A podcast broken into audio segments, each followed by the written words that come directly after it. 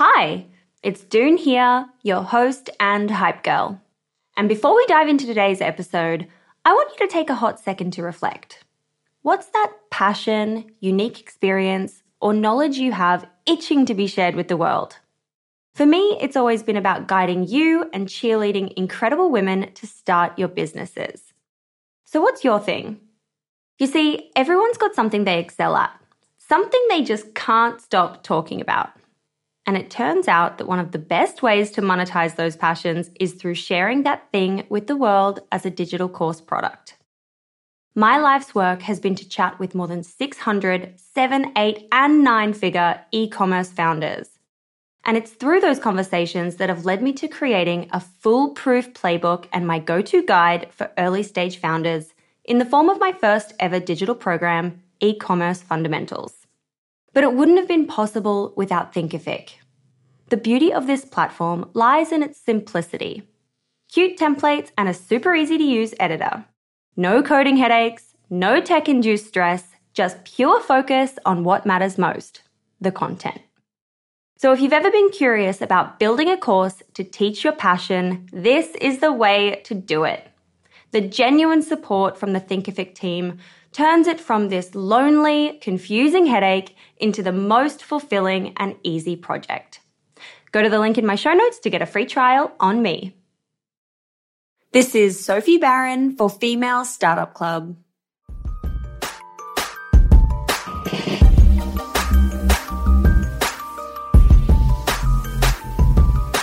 Hello and welcome back to the show. It's Doone here, your host and hype girl. If you're new to the show, every week we interview some of the world's most successful founders and entrepreneurs who happen to be women. Like Sophie, the founder of Mamamade. But today's episode is a little different to usual because it's actually our follow up episode. Sophie was first on Female Startup Club back in 2020 to share her launch story with us. And I highly recommend going back to check out that episode before you jump into today to hear those early stages of her story and building her business. In today's episode, we're talking through how she's built the business since then, as well as going into a deep dive into equity crowdfunding specifically around what it means, how it can help you in business, and the pros and cons that come with it. Sophie shares the difference between her first equity crowdfunding campaign that was a mega success and the second, which not so much. And before we get into it, and while I've got you here, if you're a founder or you're just getting started on putting together your ideas to launch a business, something I've come across that's a problem for every founder at every stage is capital. Every entrepreneur or future founder that I speak to, myself included, struggles with the money piece. We all need more money, right? So we've put together a comprehensive list of every grant and accelerator that's live right now. And we'll be keeping it updated weekly so you can always be in the loop to access more capital. To get the doc for free, go to femalestartupclub.com forward slash grants to get your copy. Okay, let's get into today's episode. This is Sophie for Female Startup Club. Mom deserves the best, and there's no better place to shop for Mother's Day than Whole Foods Market. They're your destination for unbeatable savings, from premium gifts to show-stopping flowers and irresistible desserts. Start by saving 33% with Prime on all body care and candles. Then get a 15-stem bunch of tulips for just $9.99 each with Prime. Round out Mom's menu with festive rosé, irresistible berry chantilly cake, and more special treats. Come celebrate Mother's Day at Whole Foods Market. When you're ready to pop the question, the last thing you want to do is second guess the ring. At Bluenile.com, you can design a one of a kind ring with the ease and convenience of shopping online. Choose your diamond and setting. When you find the one, you'll get it delivered right to your door. Go to Bluenile.com and use promo code LISTEN to get $50 off your purchase of $500 or more. That's code LISTEN at Bluenile.com for $50 off your purchase. Bluenile.com code LISTEN. Hey, it's Ryan Reynolds, and I'm here with Keith, co star of my upcoming film, If, only in theaters, May 17th. Do you want to tell people the big news? All right, I'll do it. Sign up now and you'll get unlimited for $15 a month in six months of Paramount Plus Essential Plan on us. Mintmobile.com slash switch. Upfront payment of $45 equivalent to $15 per month. Unlimited over 40 gigabytes per month. Face lower speeds. Videos at 480p. Active Mint customers by 531.24 get six months of Paramount Plus Essential Plan. Auto renews after six months. Offer ends May 31st, 2024. Separate Paramount Plus registration required. Terms and conditions apply if rated PG. There's never been a faster or easier way to start your weight loss journey than with PlushCare. PlushCare accepts most insurance plans and gives you online access to board-certified physicians who can prescribe FDA-approved weight loss medications like Wegovy and Zepbound for those who qualify. Take charge of your health and speak with a board-certified physician about a weight loss plan that's right for you. Get started today at plushcare.com slash weight loss. That's plushcare.com slash weight loss. plushcare.com slash weight loss. Mom deserves the best, and there's no better place to shop for Mother's Day than Whole Foods Market. They're your destination for unbeatable savings, from premium gifts to show-stopping flowers and irresistible desserts. Start by saving 33% with Prime on all body care and candles. Then get a 15-stem bunch of tulips for just $9.99 each with Prime. Round out Mom's menu with festive rosé, irresistible berry chantilly cake, and more special treats. Come celebrate Mother's Day at Whole Foods Market. Sophie, hi, welcome back to the Female Startup Club podcast. Thank you. It's really nice to be back. Oh my God, I love this. I'm so excited to be doing like part twos to see where, you know, all the founders that I've spoken to are at in the journey now. And you're the first one that I'm doing this with. So I'm very excited. Honestly, I feel like we were both maybe getting started like around the same time. So it's just nice also to check back in with you and to see, yeah, everything that's happened with Female Startup Club since we last spoke. Um, yeah, the feeling's very mutual. That's so true because when we spoke, I think it was around October 2020, which for me, I was kind of maybe six months ish into taking the podcast seriously, but I was still very new and very basic with my skills. And you had launched in 2019, I think, from memory. So you were kind of just a year and a bit into the business. Yeah, exactly. And now actually I sort of consider that period as like the beta and then the kind of like relaunch being around, I guess around the time that we would have spoken. So yeah, yeah, it's just funny how like everything feels like a bit transformed since we last spoke. Yeah, I love that for us. I'm so excited. I actually think I was looking at your timeline and you launched the rebrand around Christmas 2020. So I feel like we have a lot to discuss since 2020. So I don't want to dive too much into the the early stages of that first year in business, especially because we have that already recorded. Everyone can go back and listen to Sophie's part one. But I'd love to kind of set the scene for Christmas 2020 with the rebrand up until today. If we're kind of talking about the highs and the lows that get you to where you are now and kind of that, you know, painting the picture for what the business is today. Oh my gosh, Christmas 2020 was wild. I actually, I don't know if yeah, I gave birth the same exact time that we relaunched the brand and the website. So like it was literally all yes. coincided. Oh my god, I remember now. you were fully pregnant when we were talking. I was fully pregnant. I thought I'd have a baby before the relaunch, but yeah, he had other ideas. He was a full 2 weeks late. It coincided with like a website migration. There's literally pictures of like my husband on his computer in the hospital, like trying, yeah, doing like copy paste on this like spreadsheet, trying to get the migration done.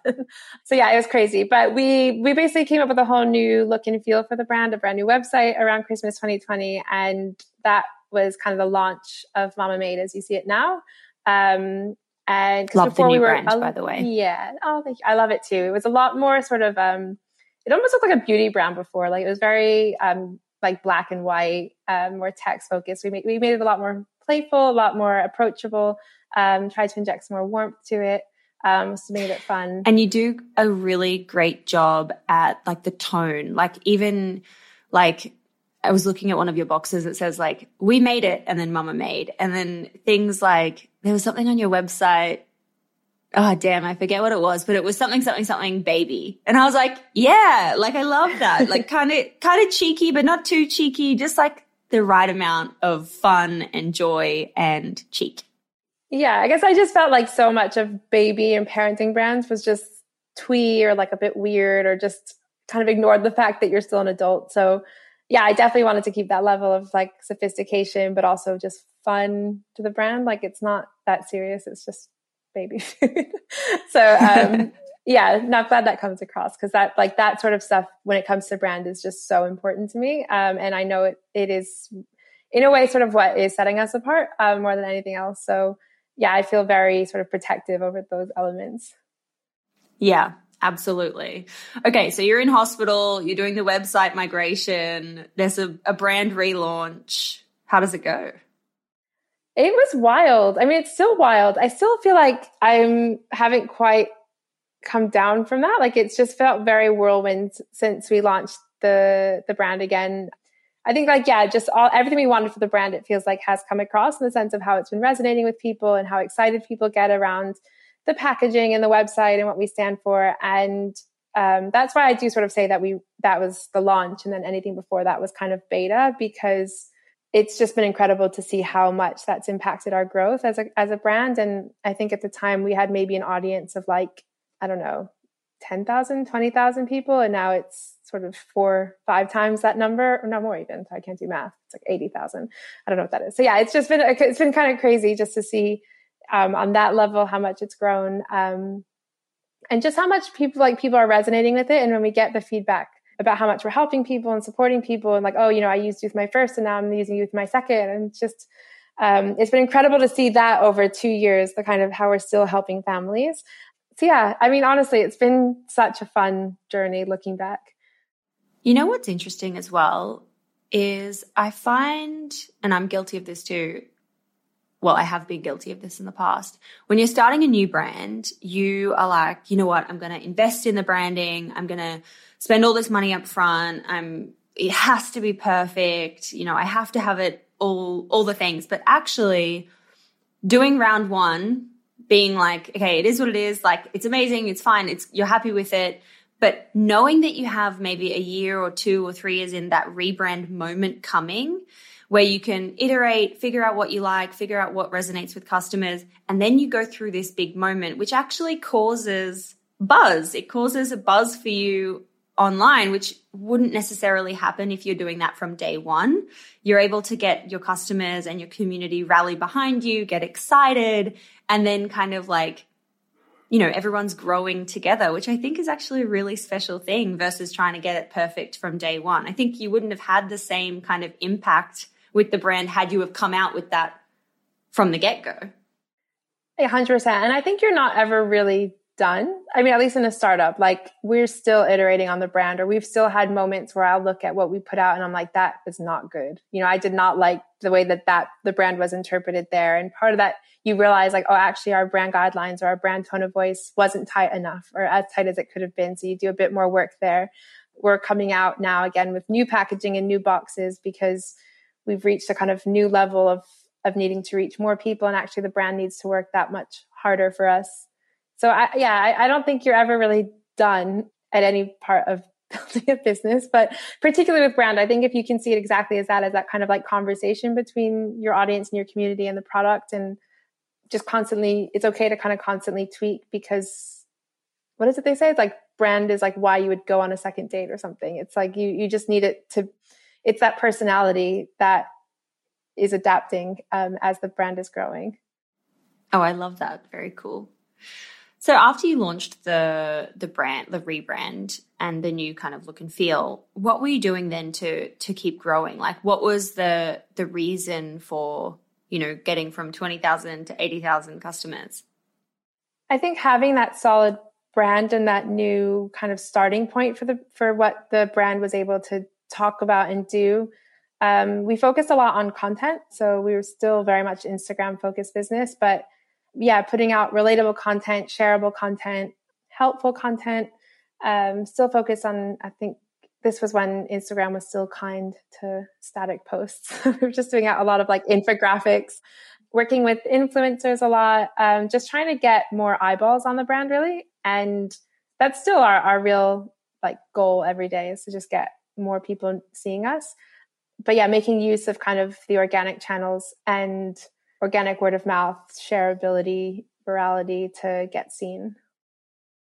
I also read that for you, one of your kind of big driving factors and a, and a big kind of avenue for success for you was your email marketing campaigns and the flows that you set up and things like that. So I'm wondering if you could tell us a little bit about what changed, like what you were doing before, what you started doing that made that immediate difference and shifted the needle. So, email is something that we started to really double down on, I would say about a year ago. So, like January 2021. Um, I definitely had a moment. I'm not sure if it was like there was an Instagram outage or just something where it was like, actually, we're not really owning that much of this community because it's sitting on a different platform. And I think a lot of brands have that moment of like, what was happen? You know, how, what what do I actually own that's mine? And your email list is yours, um, and that data is yours. The people that have given up their email addresses to hear from you.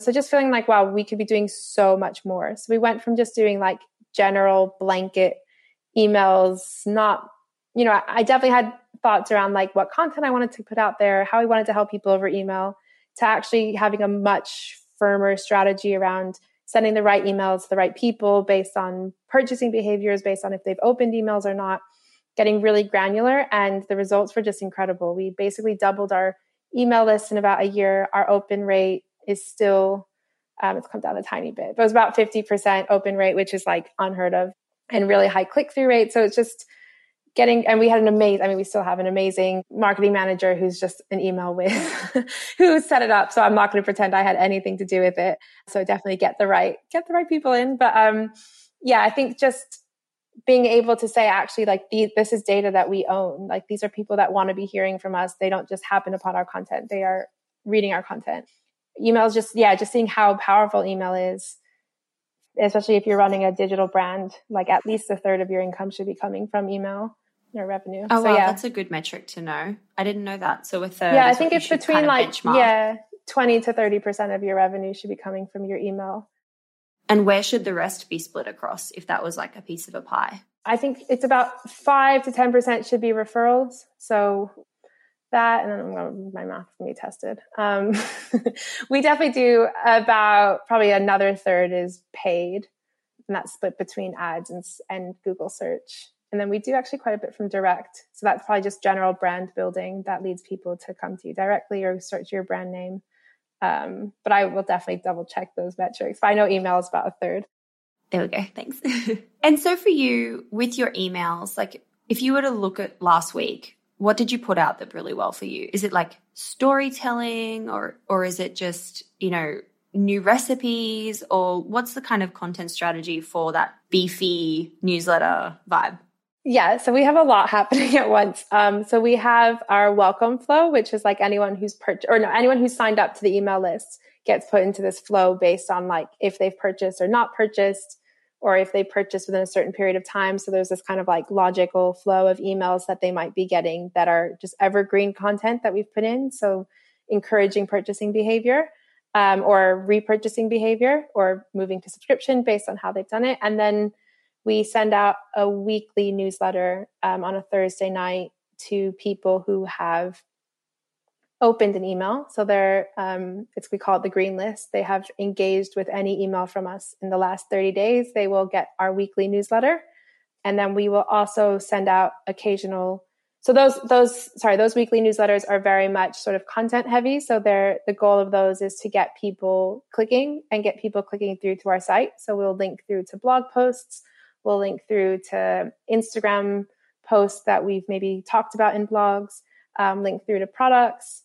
Um, but yeah, the goal is to have a nice kind of chunky amount of content, but really we're trying to get people back to site. And then we have the occasional commercial email, I think it goes out weekly, but that will go to people who haven't purchased in a while or maybe haven't engaged with an email in a while, trying to again bring them back into that green list or back to site. Yeah, very much trying to add value with the content, but also not losing sight of what your email objective is, which is to get people back to your website and buying ultimately. So we do send out a, like what we call the 3 a.m. edit, which is like a 3 a.m. newsletter that's a bit more like things we like to read, things we like, a bit more lifestyle content, but there's still always um, a drive to click through to site. Right, got it. Oh my gosh, that's amazing. And do you use like Klaviyo or What's the platform that you use? Klaviyo is, I mean, we're like the poster children for Klaviyo. We are, it's extremely powerful. Love Klaviyo, me too. Yeah, just big fans. So I want to talk a little bit more. Well, I not talk a little bit more. I want to start talking about the equity crowdfunding. Actually, wait. My question before that is: Did you raise in the time period since October 2020 to now, or had you raised before? We had raised a small amount in August 2020, mostly from friends and family. Um, some no, like some active angels um, I raised for my old bosses, but yeah, generally like just a very small amount. And then like how much? About two hundred and fifty thousand pounds. Like a nice size round. Don't get me wrong, but um, yeah, not like a massive amount of money um, by some standards. And that really helped us, yeah, refine the brand, refine the product, put up that new website, make some key hires, and then we raised again in November 2021. So yeah, almost over a year later, we raised again. And we raised, oh God, I'm losing track, about one, 1.2 million that round. Um, so we raised quite a bit more. Um, and that was about 400,000 from angel investors. And then the rest of that we raised on seedrs.com, which is an equity crowdfunding platform. Right. Okay. So it was kind of like a combined raise. Did it all go through the platform or did like the 400,000 kind of like enter your bank account over here and Seedrs entered your bank account from over here? Yeah. So basically we raised the 400 as like a bridge. So we had raised it as what is called in the UK an advanced subscription agreement. In the States, it's called a safe note. It's basically a convertible. So we raised it um, a couple months before November, but then it converted um, in November. And then the rest of the money we raised via Seedrs. So some people did come directly to us, but it was considered to be part of the Seedrs campaign, if that makes sense, because everyone came in under the same terms. And so I feel like from memory, you had a successful equity crowdfunding campaign and you had a not so successful equity crowdfunding campaign. Which one is this? This one was this very, very successful one. Um, November 2021 was incredible. It was, yeah, just such an, yeah, an amazing experience raising money from our community, um, building up our brand, people getting to know us. It was like a balls to the wall marketing campaign for like six weeks. And yeah, it was, it was great. How would you like to look five years younger? In a clinical study, people that had volume added with Juvederm Voluma XC in the cheeks perceived themselves as looking five years younger at six months after treatment. Look younger, feel like you. Add volume for lift and contour in the cheeks with Juvederm Voluma XC. Reverse signs of aging by adding volume to smooth laugh lines with Juvederm Volure XC. For important safety information and to find a licensed specialist, visit juvederm.com. That's J U V E D E R M.com. Not for people with severe allergic reactions, allergies to lidocaine, or the proteins used in Juvederm. Common side effects include injection site redness, swelling, pain, tenderness, firmness, lumps, bumps, bruising, discoloration, or itching. There's a risk of unintentional injection into a blood vessel, which can cause vision abnormalities, blindness, stroke, temporary scabs, or scarring. Talk to a licensed specialist to find out if it's right for you. When you're ready to pop the question, the last thing you want to do is second guess the ring. At Bluenile.com, you can design a one of a kind ring with the ease and convenience of shopping online. Choose your diamond and setting. When you find the one, you'll get it delivered right to your door. Go to Bluenile.com and use promo code LISTEN to get $50 off your purchase of $500 or more. That's code LISTEN at Bluenile.com for $50 off your purchase. Bluenile.com code LISTEN. Many of us have those stubborn pounds that seem impossible to lose, no matter how good we eat or how hard we work out. My solution is PlushCare. PlushCare is a leading telehealth provider with doctors who are there for you day and night to partner with you in your weight loss journey. They can prescribe FDA-approved weight loss medications like Wegovy and Zepbound for those who qualify. Plus, they accept most insurance plans. To get started, visit plushcare.com slash weight loss. That's plushcare.com slash weight loss. Hey, it's Ryan Reynolds, and I'm here with Keith, co star of my upcoming film, If, only in theaters, May 17th. Do you want to tell people the big news? All right, I'll do it. Sign up now and you'll get unlimited for $15 a month in six months of Paramount Plus Essential Plan on us. Mintmobile.com slash switch. Upfront payment of $45 equivalent to $15 per month. Unlimited over 40 gigabytes per month. Face lower speeds. Videos at 480p. Active Mint customers by 531.24 get six months of Paramount Plus Essential Plan. Auto renews after six months. Offer ends May 31st, 2024. Separate Paramount Plus registration required. Terms and conditions apply if rated PG. Hey, Dave. Yeah, Randy. Since we founded Bombas, we've always said our socks, underwear, and t-shirts are super soft. Any new ideas? Maybe sublimely soft. Or disgustingly cozy. Wait, what? I got it. Bombas. Absurdly comfortable essentials for yourself and for those facing homelessness. Because one purchased equals one donated. Wow, did we just write an ad? Yes. Bombas. Big comfort for everyone. Go to bombas.com slash ACAST and use code ACAST for 20% off your first purchase.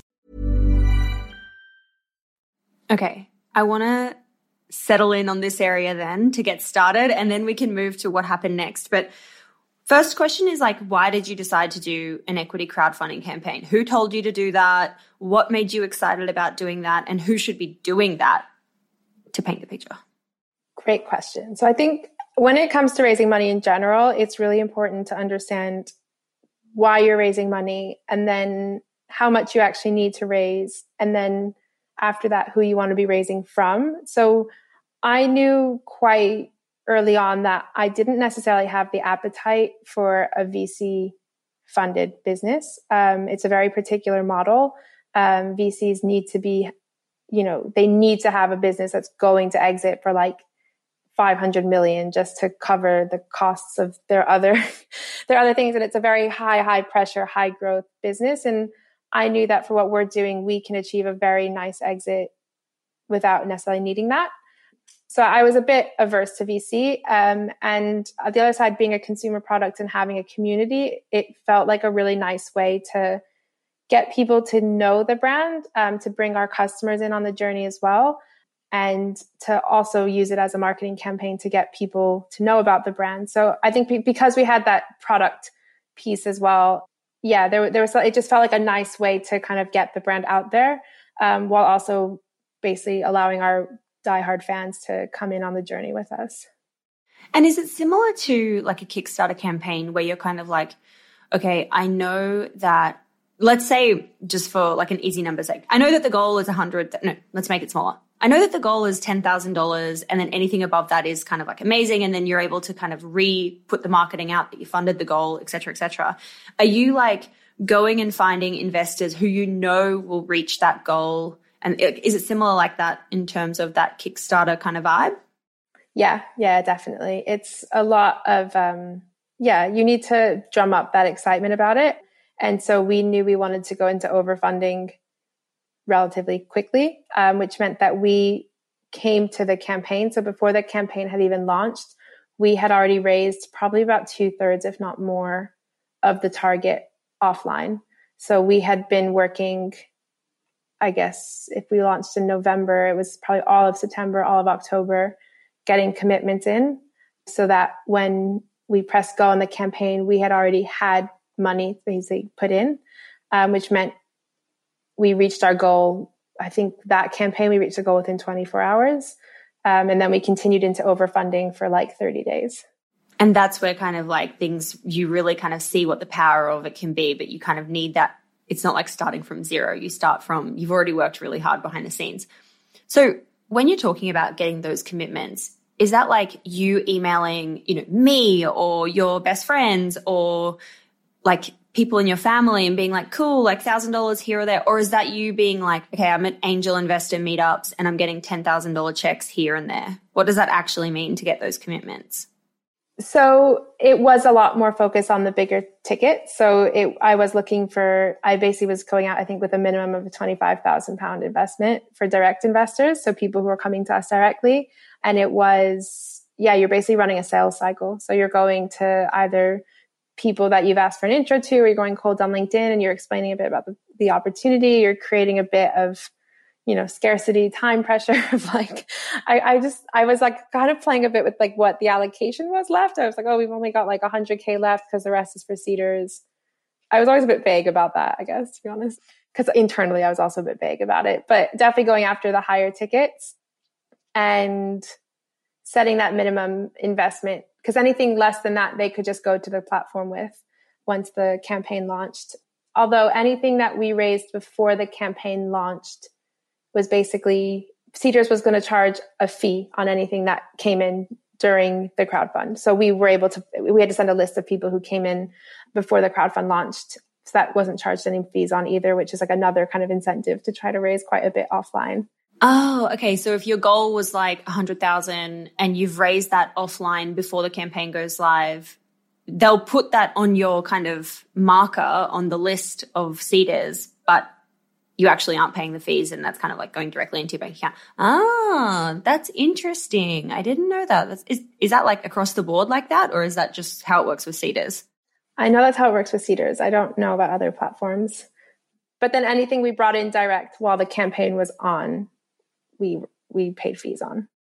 Yeah, 100%. And so how do you figure out like how much equity of the business you should put up onto Seedrs and like what was the goal for you? Um, so when it comes to valuations, which is ultimately what you're figuring out, because if you have an amount you know you need in terms of money, you can kind of figure out what's the percentage of the business that you're happy to give away. And then that kind of gives you the valuation of the business. And one way to calculate it, which is the way we did it, is based on a multiple of revenue, which isn't really actually the way in 2023 is not the way we're calculating valuations. But in 2021 was the way that we were calculating valuations was a multiple of revenue. And I think we did like maybe a six, six times revenue, seven times revenue, something like that. Um, and that gave us a valuation. And then we knew kind of the maximum, maximum amount that we were going to raise based on the maximum amount of equity that we were basically willing to give away at this stage, knowing that we would want to be raising money again in a year's time. So wanting to kind of protect ourselves from giving away too much too early. And I think in that round, we ended up giving away about 20% of the business. And so, okay, cool. Noted. Thank you. Got it. And so in the lead up, besides the time investment, which is obviously for you, you mentioned it was about six weeks where you're just, I'm sure, like you've got the spreadsheet, the list of people, and you're just out there trawling every day, pounding the pavement online. What is the investment in terms of the setup of a campaign? You know, are you creating a video asset or what else goes into getting ready for the campaign to launch? Yes. So we invested a lot into this campaign and it did pay off. Um, so, you know, I'm, I'm going to say big numbers, but I really do feel like it was worth that investment at that stage in 2021, a much different climate than 2023. But um, yeah, I think we paid like six grand for a video.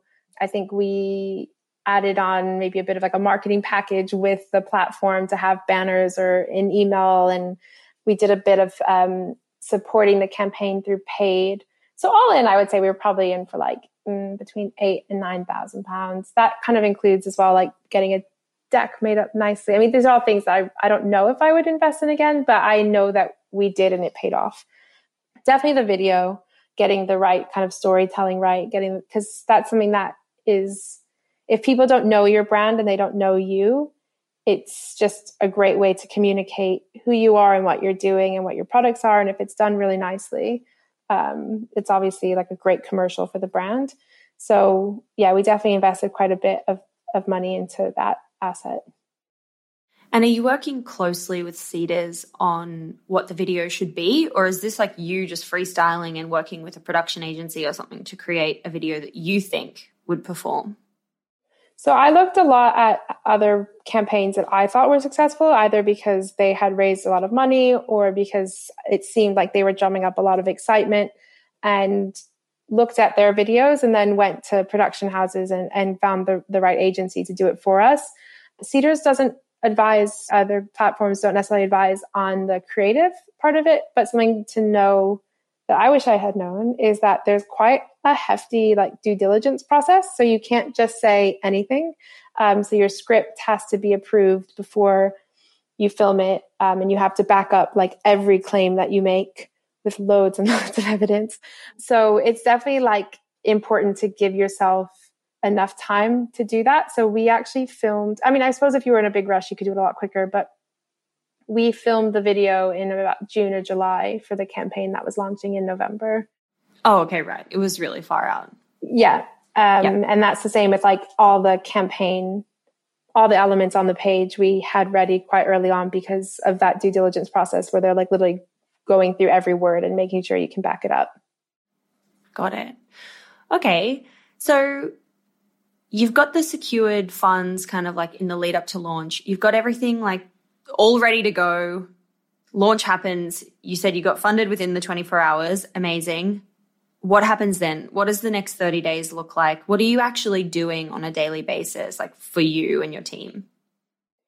Um, I actually have, and I'm happy to share this. I've got a whole project plan for the for the campaign. Oh my god! It was Please like share daily. Yeah, yeah. yeah. I, I am offering it on because I got it from another brand, so I feel like I just need to like pass it on. It's like a whole Gantt chart for this. Oh my gosh! Let's definitely get that inside of Magic. yeah, exactly. It was like a daily posting a daily posting schedule. So that was across my personal LinkedIn, the business LinkedIn, um, and at the time we were only on Instagram. I don't think we had TikTok then making sure that there was like enough kind of Q and A's, enough emails, um, that the community understood what it was to crowdfund, what we were asking of them or inviting them to do. Um, so there was a daily posting schedule, an email schedule. So I don't, we weren't sending week, daily emails at all, but just a regular kind of communication. Then there was also a um, announcement schedule. So on the actual campaign page, you can post announcements to drum up excitement. So making sure we always had like news to share and then yeah still trying to raise money from direct investors. So still trying to get those like minimum 25k tickets in just to keep because when you bring those in directly you could also add it to the ticker. So just trying to get that to go up. Right. Okay cool. Oh wow. That's amazing. Did you focus on pr at all during that time? No. We got the advice which I, I agree with is that it's not necessarily like interesting to news outlets to report on a brand that is crowdfunding. But what we did was we used the crowdfund, it's like that success, and then PR'd that, but not during the campaign. We did, what did we do? We did try to get like people who had invested to post about it. So again, that was kind of on that, on that weekly or daily um, posting schedule was to get people with some influence on LinkedIn. Like LinkedIn was the main traction channel for that um, just getting people to be like, oh, so excited. I, I invested in Mamamade or love supporting female founders. I invested in Mamamade. And this is why, yeah, just trying to drum up a bit of like excitement and buzz around the campaign um, from other people as well. The next question I'm going to ask you is like, when you looked back, what are the things that you wasted time on that you were like, you know what, that didn't really yield a result? And I'm asking because when I launched the book last year, I also had a spreadsheet that was, you know, here's everything I'm doing across every channel, blah, blah, blah. But when I did kind of like a post analysis, there were things that I wasted money on, time on that definitely didn't give any results. And I could really easily see what the things were that drove results. Was there anything that you wasted time or money on? Uh, that's a good question so looking at back and, and, i'm still talking about the 2021 campaign like linkedin was just so powerful that we probably didn't need as much content as we made for platforms like instagram or email. But saying that i still did feel like we had an obligation to educate around what we were doing and what because it's much different from a kickstarter whereas like you know in a kickstarter you're you're pre-buying a product that you'll then get. Whereas with a crowdfunding campaign, you're buying equity, which isn't necessarily a clear transaction to a lot of like your run of the mill customers. so it's like explaining kind of what that was. I did feel like we needed to do a lot around that to definitely see that the LinkedIn activity was would push the needle. Like there was we, couldn't post too much about it on LinkedIn was kind of my conclusion at the end of the day. Right. Does Seedrs handle all of the legal side of things when someone invests kind of like the the actual paperwork and ownership and things like that? Is that all handled through them, or did you still need your own legal counsel? So we still needed our own legal counsel to because we were doing a general share. I remember a shareholders um, agreement for everyone because we'd already raised a round of investment. And anyway, it's a good idea to I think to have a lawyer who's on your side of things. But yeah, Seedrs definitely the beauty of it is that they then represent anybody who's come into the round, and because they have such a high kind of bar for due diligence and, and quality, you can really get that trust that you're getting kind of the best possible protection or deal um, as much as you can with a startup, which is inherently risky. So yeah, they handle all of that. So even if you invest like 10 pounds in a campaign, you can, you don't have to worry about the shareholders agreement. You trust that Seedrs has kind of taken that on for you. Got it. Gosh, it's so interesting. I, I haven't spoken to anyone who's gone through this before. So thank you so much for being so transparent. I want to, is there anything else you want to add on the successful campaign before we switch to whatever happened? Maybe it was still successful, but not to the same level, or, but the new campaign that we're going to talk about. So I guess even with the very successful campaign that we ran, something that I wish I had known is that it can take a long time to actually see the money into your account. So because again of that due diligence on both sides, it just took a long time. I don't think we actually got the money into our account until like February. So just being really sure that like Ooh, you're wow. not up against it. yeah. Three months. Yeah, a long time. Yeah, and I've heard I've heard longer actually. I know someone who's I think she closed her campaign in March and she got it in August. So it can just take time. So just being aware of that. And I think also just knowing how I think we brought probably two thirds of the money to the campaign. So from that was from our like LinkedIn and our marketing activity. So it's definitely not a case of like, oh, I'm struggling to raise money. I'll just put a campaign up because that crowd is one that you have to nurture on your own as well. Um, so it's really handy for like getting all your people into one place. Um, and they've got, they have got a great audience. Don't get me wrong. We obviously raise from their, from their audience as well. But yeah, it's definitely, it's a high effort, high energy activity.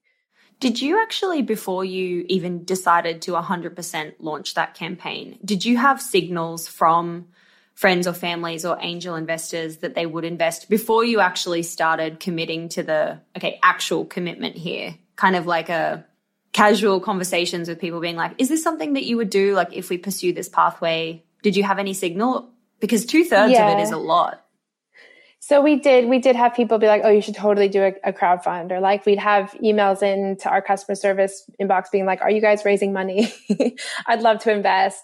So we definitely did have some of that. And just seeing the success of other food, food companies, other vegan companies on the platform at the time, it felt like a really exciting way to kind of energize our base. And the fact that you could invest for, I think our campaign, it was like as little as 15 pounds, which is even less than our you know, our starting product price. It was like, yeah, let's just, let's do this. Amazing. Okay, let's switch to the next campaign, which I think was last year in end of the year as well, no? Yeah. Yeah. Yeah, exactly. Yeah. Okay, so you're going around to do the next fundraise. You still want to crowdfund with an equity crowdfunding campaign. What happens? So this was a slightly different case um, of Seedrs. So when you close a campaign, that crowdfunding platform is then the investor in your business. Um, so Seedrs is an investor in Mamamade. Um, and we were going out for a very small round, a bridge basically. And our shareholders agreement had something called a preemption notice. And that's very common in the UK, um, which basically gives your existing investors like kind of the right of first refusal for any next fundraising round. So we had to tell them we were raising money and they they had the right to say yes or no.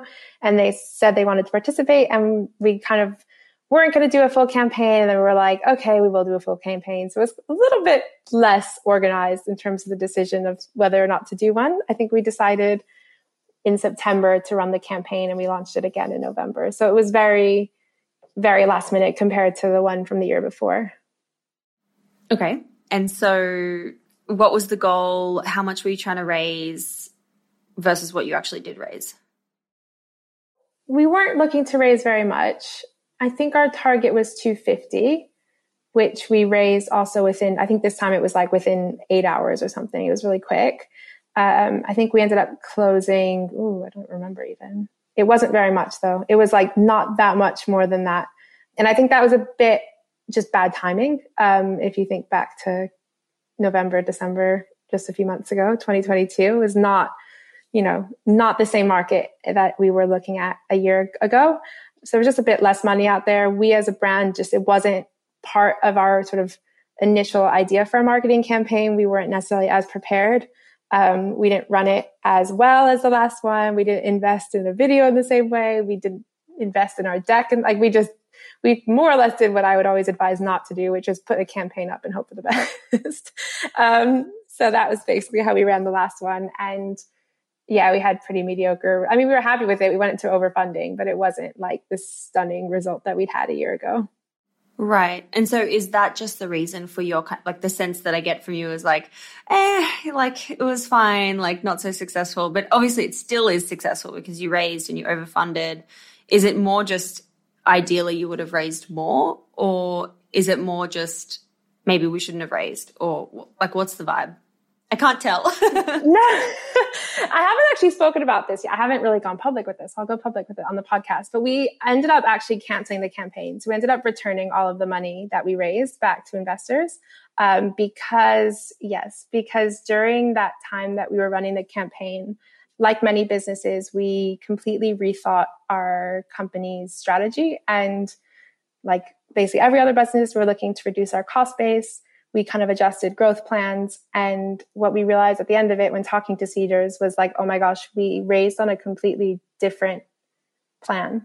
Um, so our deck, our video was all based on one growth plan. And then because of all the cuts we made over the course of November, October, um, November, December, looking towards this year of like what everyone's saying, sort of hunker down and save your money.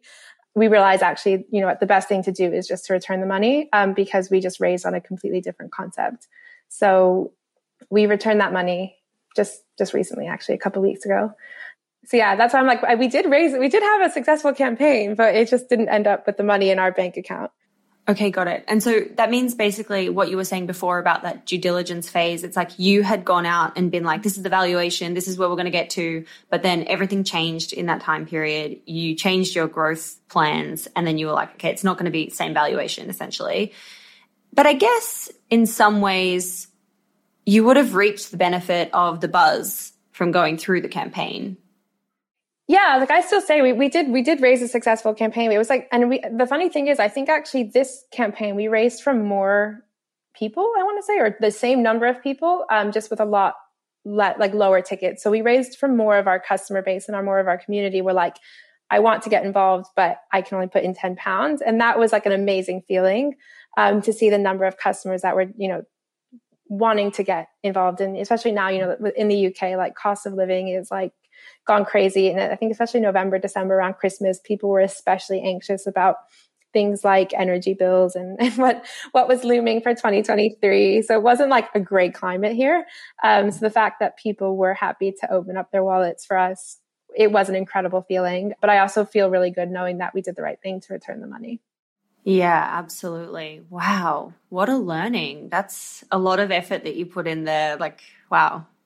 That's probably still something you're working through. would you do it again? An equity crowdfund campaign? Knowing that you have this yeah. signal of so many people who from your community wanted to invest? I don't think I personally have the energy to do one again. Like it really does take it all out of you, but I would do it again a million times and I don't regret doing it.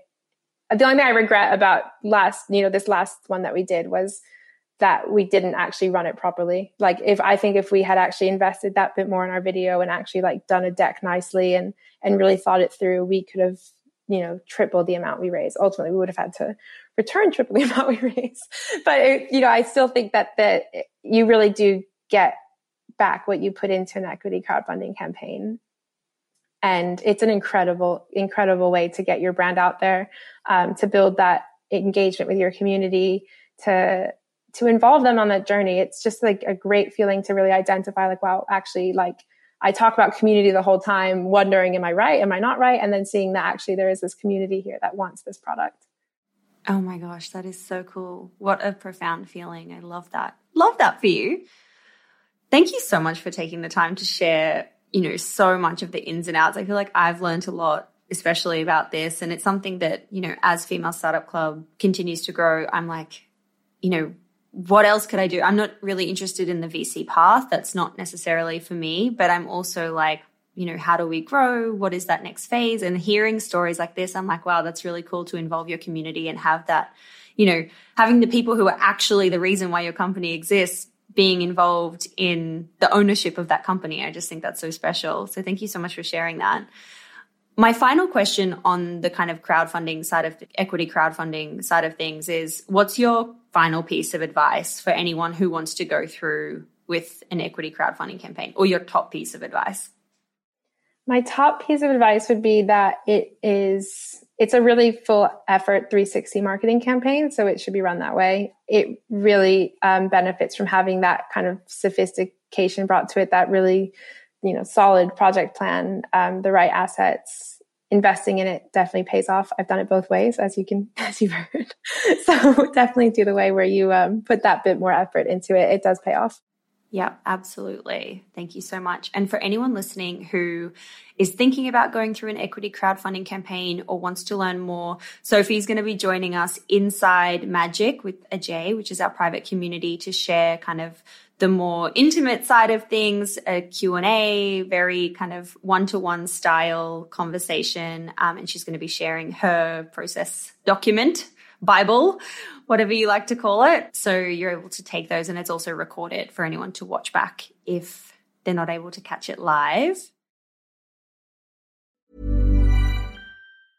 Mom deserves the best, and there's no better place to shop for Mother's Day than Whole Foods Market. They're your destination for unbeatable savings, from premium gifts to show-stopping flowers and irresistible desserts. Start by saving 33% with Prime on all body care and candles. Then get a 15-stem bunch of tulips for just $9.99 each with Prime. Round out Mom's menu with festive rosé, irresistible berry chantilly cake, and more special treats. Come celebrate Mother's Day at Whole Foods Market. Mom deserves the best, and there's no better place to shop for Mother's Day than Whole Foods Market. They're your destination for unbeatable savings, from premium gifts to show-stopping flowers and irresistible desserts. Start by saving 33% with Prime on all body care and candles. Then get a 15-stem bunch of tulips for just $9.99 each with Prime. Round out Mom's menu with festive rosé, irresistible berry chantilly cake, and more special treats. Come celebrate Mother's Day at Whole Foods Market.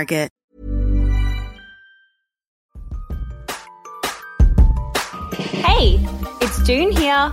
Thanks for listening to this amazing episode of the Female Startup Club podcast.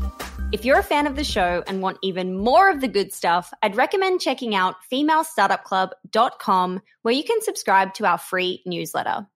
We send it out weekly covering female founder business news, insights and learnings in D2C, and interesting business resources. And if you're a founder building an e-commerce brand, you can join our private network of entrepreneurs called Hype Club at femalestartupclub.com forward slash hype club.